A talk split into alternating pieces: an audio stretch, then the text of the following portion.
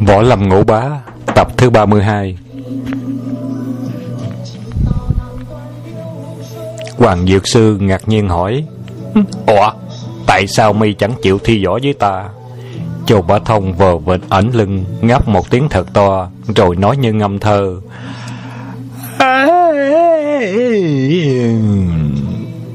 Hoa lũ nở đỏ như màu máu. Tiết trời tháng năm mùa hè, Gió thổi bi du. Thật dễ buồn ngủ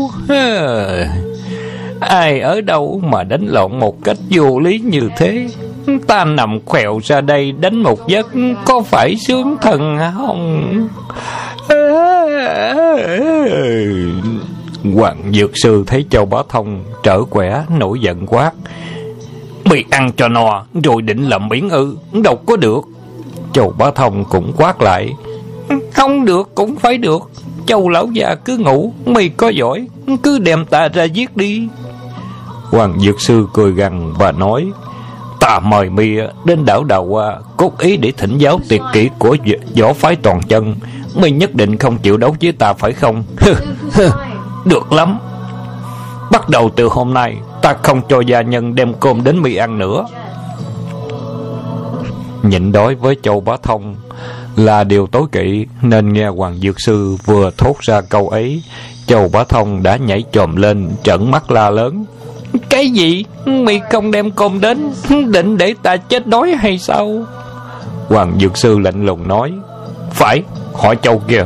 Hoàng Dược Sư này là một đảo chúa, Lời nói bao giờ cũng đi đâu với việc làm. Mau đứng dậy thi võ cho rồi.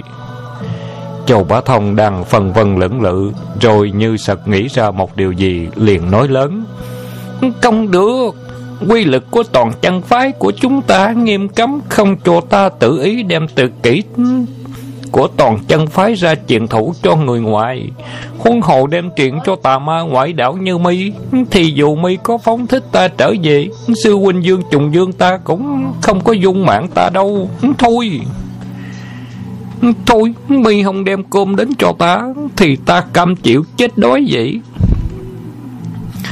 Chàng nói xong, bất cần Hoàng Dược Sư khứng hay không khứng Nhất định không đấu là không đấu, Nằm dài xuống đất, Nhắm mắt, miệng tẩm tẻm cười. Hoàng Dược Sư đứng nhìn một lúc lâu, Chẳng biết làm gì hơn, Đành tức tối quay đi. Đêm ấy quả nhiên gã gia nhân Không hề đem cơm đến Châu Bá Thông cố gắng nhịn đói đến trạng ngày sau, Thì cơn đói đã bắt đầu hành hạ cái dạ dày của chàng. Châu Bá Thông không dằn được nữa, Chạy ra khỏi nhà, Đi lăn quăng khắp bốn phía để kiếm chát vật gì Để có thể đỡ đói được chăng? Chàng bất chợt nhìn thấy trước cửa nhà Có một bụi trúc. Lúc ấy thời tiết vào cuối hạ Nên dưới bụi trúc có nhiều mầm trúc non. Những một măng trúc ấy Vẫn còn hình nhỏ như vỏ lúa. Chưa biến hẳn thành trúc non Nên có thể ăn được. Chầu ba thông bẻ một đống to Cởi áo bọc lại Đem vào nhà Múc nước rửa sạch Rồi nhắm mắt nhai ngấu nghiến Nuốt đầy một bụng để trấn áp cái dạ dày. Nhưng măng trúc đâu phải là vật thực như cơm gạo, mà chỉ là một loại thực phẩm khai vị bổ tỳ, nên sáng hôm sau vừa thức giấc, Châu Bá Thông đã bị phản ứng mạnh, bụng chàng sôi lên ồn ột, miệng như ngậm phải mật, Châu Bá Thông ôm bụng mặt nhăn nhó chạy ra khỏi nhà. Thấy góc vườn phía đông nam trồng rất nhiều cụm mạc ly hoa, tức hoa lại. Đây là một loài hoa rất quý ở miền lĩnh Nam. Châu Bá Thông chả cần ngắm nghía đẹp hay xấu cứ là thực vật có thể ăn được là mừng hai tay chàng như hai cánh thôi lặt hết đám lá hoa thơm quý hiếm bọc đầy một vạt áo ngắt bỏ nhị hoa rồi từng bụng bỏ vào miệng nhai lép nhép xem chừng rất ngon miệng trong khi Châu Bá Thông đang gật gù thưởng thức mùi vị ngạt ngào của thức ăn bằng hoa lại kia, thì bên ngoài sông cửa một bóng xanh thoáng qua như làng điện xẹt. Hoàng Dược Sư từ bên ngoài cửa sổ vụt nhảy vào, mặt đầy sắc giận. Chỉ ngay Châu Bá Thông đang ngồi bẹp dưới đất quát lớn. Hỏi Châu kia, mây thật táo gan, dám hai quà quý của ta ăn. Những đó lại kia, ta phải lặn lội lựa chọn khắp tỉnh Quảng Đông tìm giống đem về. Khó nhọc lắm mới trồng được mấy bụi như thế kia. Ta chưa kịp thưởng thức sắc hoa mà mi lại hái tất cả dùng làm món ăn ngon lành như vậy, được sao? Châu Bá Thông cười ngất và nói, Cái thằng giặt dạng này tính khí sao mà hẹp hòi lắm vậy? Mì không cho ta ăn cơm, Chẳng lẽ ta lại cho cái bụng nó tắt quái tắt quái tắt qua tay ta sao? Đừng nói là qua thơm qua quý. Một khi bụng ta đã đói, thì vỏ cây rễ cỏ ta cũng nuốt tốt luốt không chừa. Dẫu là qua tiên mi đem từ ngọc hoàng thượng đế xuống đây, ta cũng chẳng từ. Chỗ này qua cỏ rất nhiều, ta ăn ít nhất cũng được nửa năm. Hoàng Dược Sư cả giận, hùng một tiếng nhìn Châu Bá Thông lom lom, rồi lẳng lặng bỏ đi. Sau đó Châu Bá Thông lại chạy thẳng ra vườn hoa chọn lấy một cây chuối, dùng tay chặt mạnh một cái, thân cây chuối lớn tròn như cái miệng bát bị một lát dao chặt phải ngã liền theo đà tay. Châu Bá Thông không đợi thân cây chuối rơi xuống, chàng lẹ làng kê vai đỡ lấy và vắt tuốt vào nhà, chặt hết bẹ lá, lột lấy thân non ở trong để ăn. Món này đỡ có phần sốt ruột hơn, loại hoa rất nhiều. Châu Bá Thông nhờ đó cũng qua loa được một ngày no bụng. Ngày sau Châu Bá Thông trở ra bụi chuối, móc lấy củ chuối đem rửa sạch, rồi dùng làm thức ăn. Hoàng Dược Sư bước vào, Châu Bá Thông vẫn thẳng nhiên ngồi ăn cụm chuối ngon lành như chẳng thấy Hoàng Dược Sư, rồi nhìn chàng lắc đầu thở ra. À, họ Châu kìa, mau ra đây, sư huynh của mì đã đến đây rồi. Châu Bá Thông nghe xong liền quăng củ chuối trên tay xuống đất mừng rỡ vụt đứng lên cười hằng hắc. Lúc Châu Bá Thông xuống núi tới trước Giang để giữ lời hẹn với Đông Hải sông quái, Trùng Dương cùng sáu đệ tử hàng ngày lên tung xương luyện tập võ công, tính ra đã hơn một tháng trời chưa thấy Châu Bá Thông trở về. Ngày nọ Trùng Dương đang ngồi tĩnh tọa để luyện công, bỗng thấy tâm trí nóng nảy khác thường, thầm lo trong lòng. Không xong, Châu sư đệ chắc bị nguy hiểm rồi. Tuy chàng không vừa ý hành vi của Châu Bá Thông, nhưng hồi tâm nghĩ lại, dù sao Châu Bá Thông cũng là sư đệ của chàng, nếu lần này đến Đông Hải, y thắng chẳng nói gì, vạn nhất có điều gì bất trắc, không những suy giảm quy danh của toàn chân phái mà mình phải mất thêm một đệ tử ngay thẳng thật lòng. Trùng Dương suy đi tính lại giây lát rồi than rằng Ê, cây muốn lặng nhưng gió chẳng chịu ngừng. Ta vốn ý chẳng muốn tranh sự đa đoan, nhưng tình thế cứ dòng ép bắt buộc ta phải ra tay. À, thôi thì đành vậy. Trạng ngày hôm sau, Trùng Dương gọi sáu đệ tử đến trước mặt và bảo là mình cần xuống núi một phen nữa. Bọn Mã Ngọc Sứ Cơ, sáu đệ tử đều hết sức ngạc nhiên, không hiểu vì sao sư phụ lại đổi ý đột ngột. Hồi thứ 32 Vượt biển tìm em. Khu sư kêu liền hỏi Sư phụ, Mấy ngày trước sư phụ chẳng vừa bảo là nhất định khoanh tay chẳng quản đến chuyện làm của châu sư thúc kia mà. Hôm nay sao à, sư phụ lại đổi ý như thế? Trùng Dương thở dài Ê, thầy định không can dự Nhưng chuyện đã đến lại không thể khoanh tay Mà ngó cho đành. Thầy chỉ có y Là sư đệ duy nhất mà thôi. Không lẽ nhìn y bị nguy hiểm ở xa xôi Mà chẳng ra tay cứu giúp? Thì còn bảo là đạo nghĩa để quýnh. Thầy quyết định xuống núi Các con ở nhà khá chuyên cần luyện tập Cùng giữ gìn trước sau cho cẩn thận.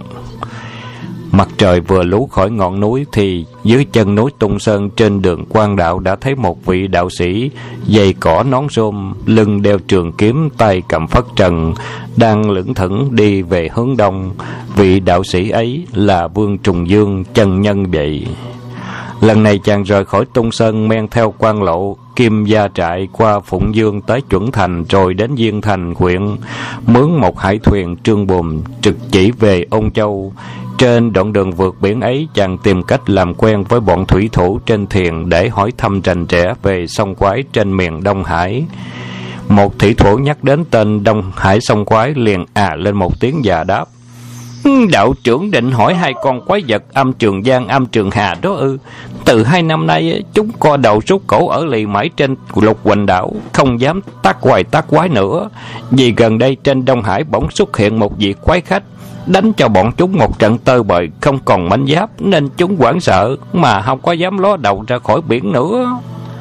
Trùng dương lạ lùng hỏi ờ, ủa bản lãnh của sòng quái này rất cao cường dành tiếng hùng ác chấn động khắp xa gần ai dám đến vuốt trâu cột của chúng lại còn có thể đánh chúng một trận tơi tả vậy?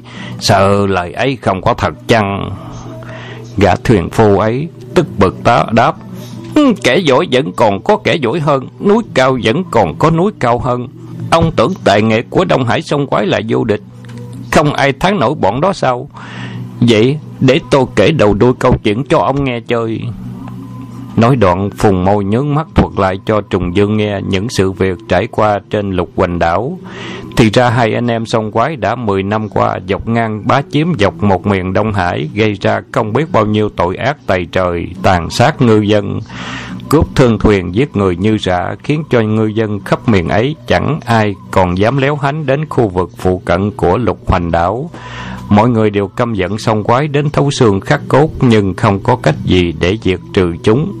Cách đây độ hai năm, đột nhiên trên Đông Hải xuất hiện một thư sinh tự xưng là Hoàng Dược Sư.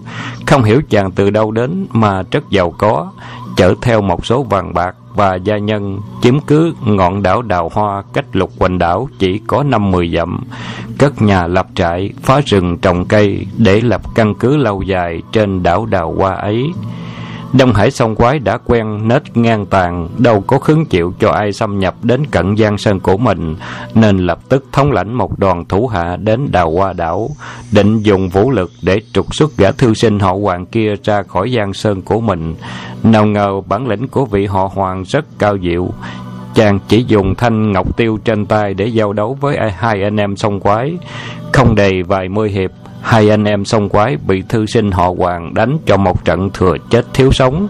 Nếu chẳng nhờ lớp áo da cá che chở bên ngoài thì hai người đã bỏ mạng dưới ống ngọc tiêu rồi. Hai anh em sông quái phải ba chân bốn cẳng cùng bọn thủ hạ thoát nhanh xuống thuyền. Trương Bùm chạy như dông mới thoát khỏi sự tàn sát của họ Hoàng. Từ đó về sau, chúng không còn dám xuất đầu lộ diện nữa. Mới vừa đây, nghe đâu bọn chúng vượt biển vào Trung Nguyên để làm gì không biết.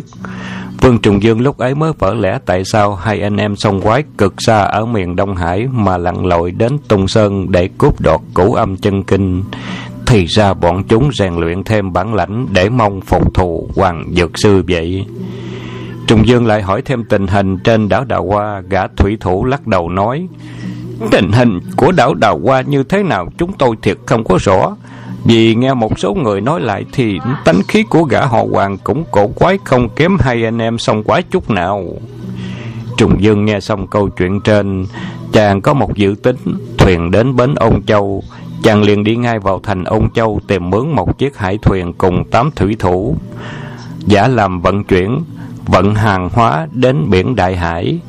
Trùng Dương lại ứng trước một số tiền khá rộng rãi để tiến hành chuyện ấy. Thôi tiền có tiền mua tiên, tiền cũng được nên không đầy nửa ngày, chiếc hải thuyền đã đủ mọi nhu cầu cần thiết. Rời khỏi bến Ôn Châu và tuân lệnh của Trùng Dương trực chỉ ra biển Đông mênh mông. Lúc thuyền đến Vịnh Hàng Châu, Trùng Dương bỗng nhiên ra lệnh cho họ quay mũi chạy về hướng lục hoành đảo. Bọn thủy thủ trên thuyền náo động lên nhất định không có chịu dân lợi.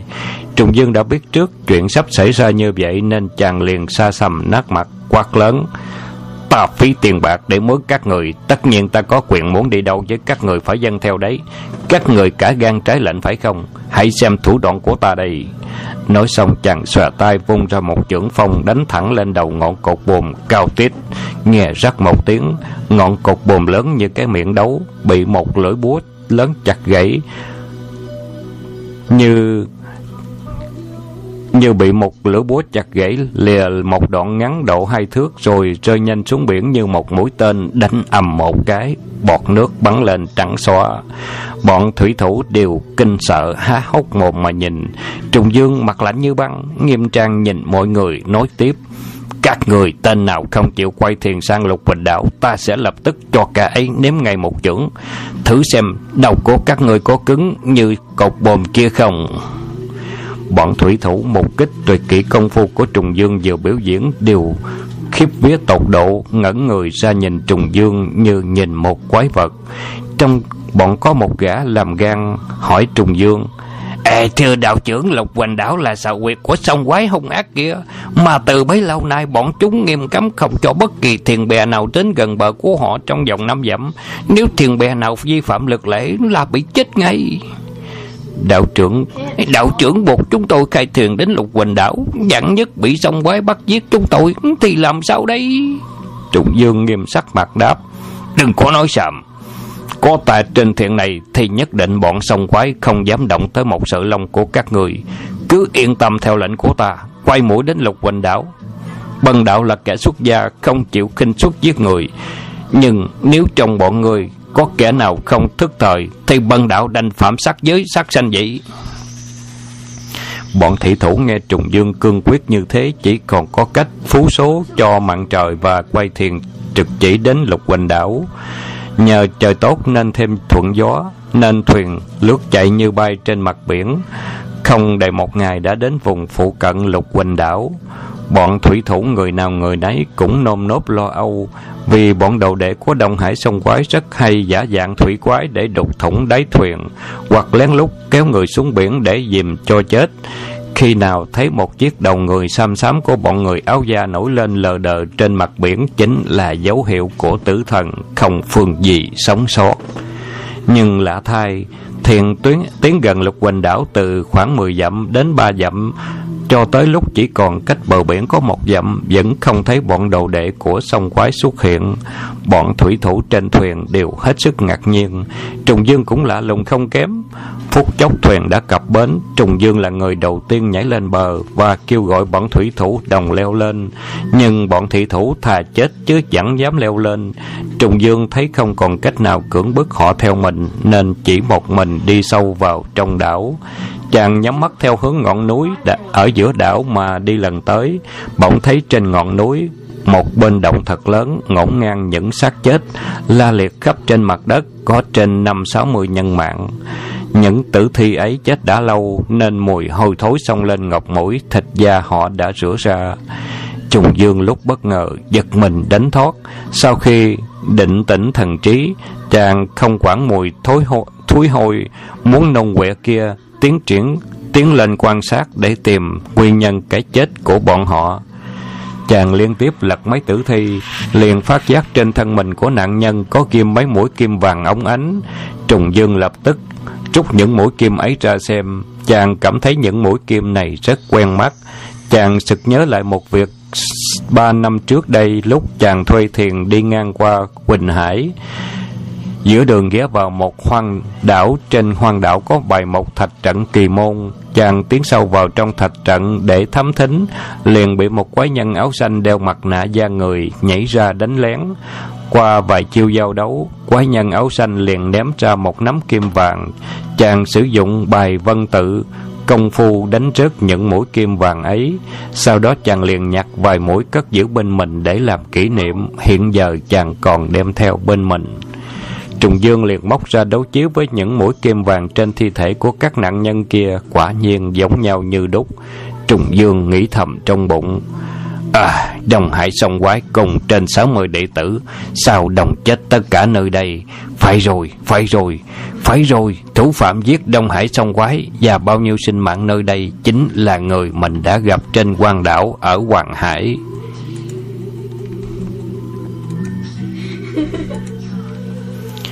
Chu chòa, chẳng lẽ y chính là cái gã hoàng dược sư bá chiếm trên đào hoa đảo đấy chăng? Hà, chắc là gã rồi, chứ không ai. Khám phá được manh mối trên, Trùng Dương liền nhanh chân trở lại bờ biển. Nào ngờ vừa đến chỗ đậu thuyền, Trùng Dương ngạc nhiên đến lặng người. Chiếc hải thuyền mà chàng thuê đến đây đã đi đâu mất. Có lẽ bọn thị thủ trên thuyền trúc lui khỏi lục quanh đảo. Trùng Dương hết sức căm giận trong lòng. Nhưng thuyền đã đi mất.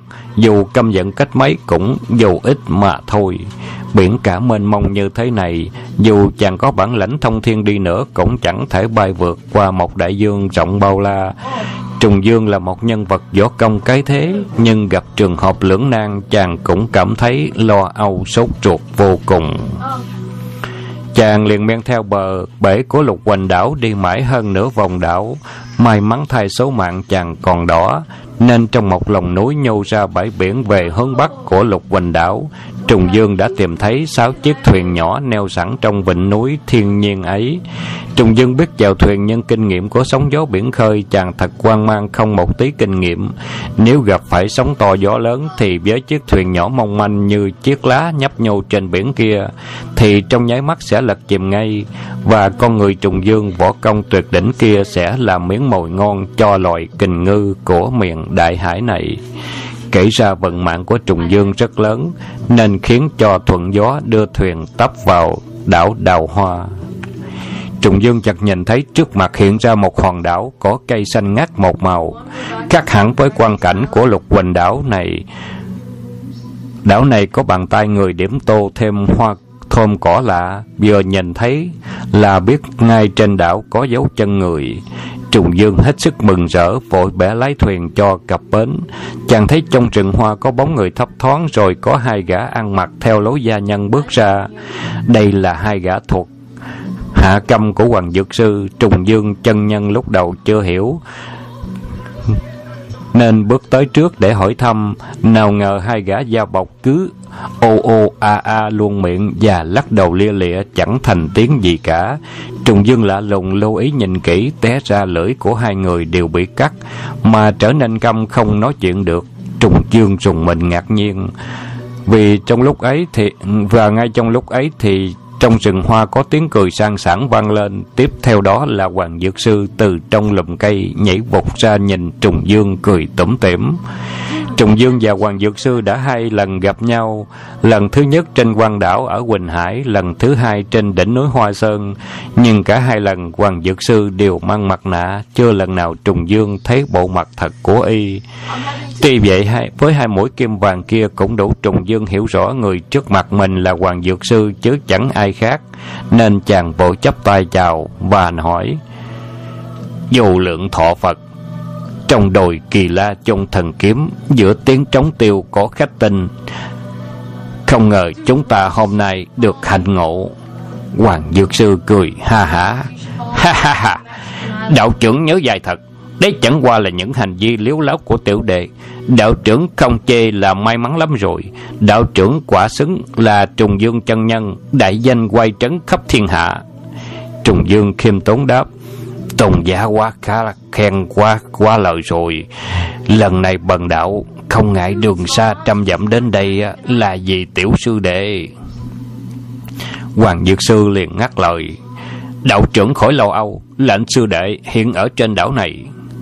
Trùng dương thật không ngờ cháu bá thông lại lưu lạc trên đảo này nên mừng rỡ cười lên hạ hả và nói. Ồ, tại sư đến đảo đào qua từ lúc nào? Hoàng huynh làm sao mà biết được mặt y? Hoàng dược sư đáp Do tiểu đệ thỉnh từ lục hoành đảo đến đây Chúng tôi kết giao bằng hữu với nhau. Lệnh sư đệ đã lưu tại đây trên 9 ngày rồi Trùng Dương đâu có biết rằng sư đệ mình bị Hoàng Dược Sư câu lưu để làm người mẫu cho y luyện tập võ công, nên chàng liền trả lời, À, vậy xin Hoàng Huynh vui lòng dẫn đường cho tôi gặp được mặt tệ sư đệ một chốc. Trùng Dương ngờ rằng sư đệ mình bị thương trên lục quỳnh đảo, được Hoàng Dược Sư đưa về đây thuốc thang và dưỡng thương, cho nên mới thốt ra lời nói vừa rồi. Hoàng Dược Sư cười nhẹ một cái và nói, À, đầu dám nhọc lòng đến quý khách để tiểu đợi mời châu huynh ra để nói xong liền quay ngoắt thân hình len lỏi trong đám rừng hoa mù mịt thấp thoáng mấy cái đã phi thân liền mất tích. Trùng dương tưởng y có tốt bụng trọng đãi nên nén lòng chờ đợi bên ngoài khu rừng hoa. Hoàng Dược Sư vào cho Châu Bá Thông hay tin Trùng Dương đến đảo Đào Hoa tìm. Ngờ đâu Châu Bá Thông nheo mắt nghĩ ngợi giây phút rồi đáp. Sư huynh ta đến đây thì đã sao? Ta hơn bốn ngày trời được lòng tốt của mi hậu đãi Nên chẳng có một hột cơm nào vào bụng Hiện giờ ta chưa có ăn vỏ cây no lòng, Nên đi không có được Mi kêu sư huynh ta vào đây vậy Hoàng Dược Sư hết sức sốt ruột Y lần này đầy đỏ châu bá thông lắm điều Chỉ vì Y chí ý chí cứng cỏi của Châu Bá Thông chứ thật ra y chẳng có lòng thù oán gì Châu Bá Thông cả. Vạn nhất nếu Trùng Dương rõ được sự việc này, sợ e có thể thành ra chuyện quán thù nên y liền xuống nước. Ê, tôi đừng có ăn giả nữa, mau đi ra cho rồi. Châu Bá Thông dù chết cũng chẳng chịu bước ra, cứ tiếp tục gầm đầu nhâm nhi mớ củ chuối kia, chẳng thèm ngó ngàng gì Hoàng Dược Sư cả. Hoàng Dược Sư thấy Châu Bá Thông định bắt chẹt mình, trong lòng nóng nảy không chịu được, y liền sử dụng cầm nã pháp, giơ tay chọc vào, xích mạch thôn quan của bá thông. Châu bá thông ơ hờ không phòng bị hốt quảng vung mạnh cánh tay định thoát thủ pháp cầm nã của đối phương.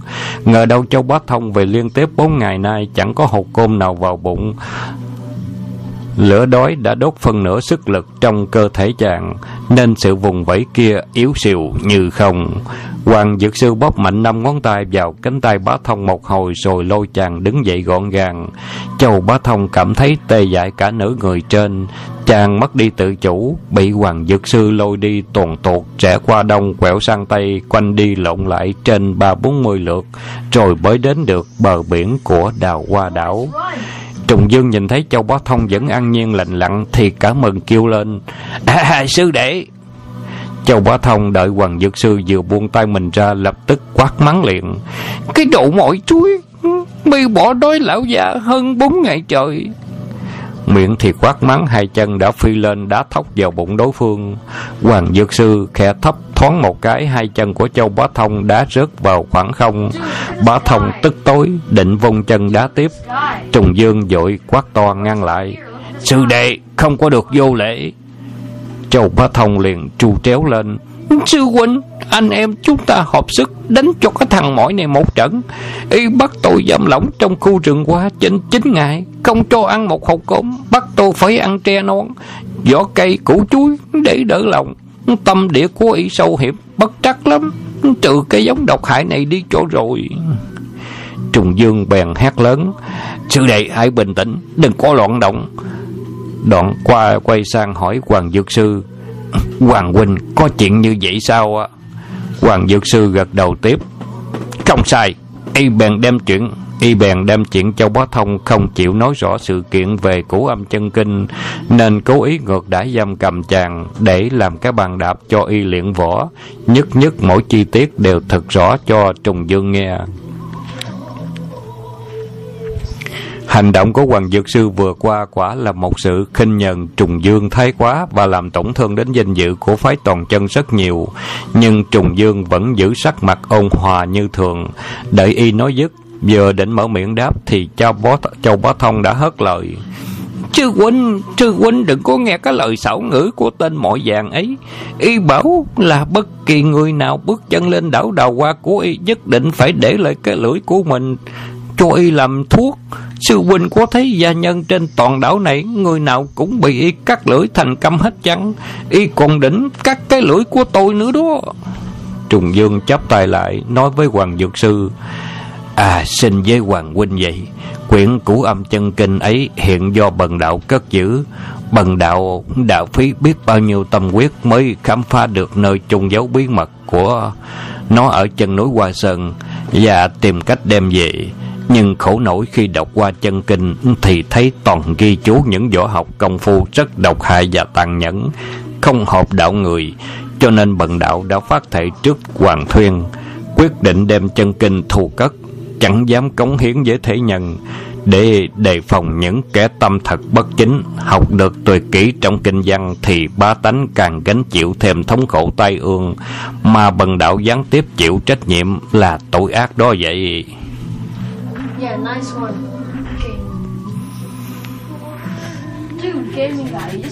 Võ Lâm Ngũ Bá Tập thứ 32 đến đây chấm dứt. Xin các bạn tiếp tục theo tập 33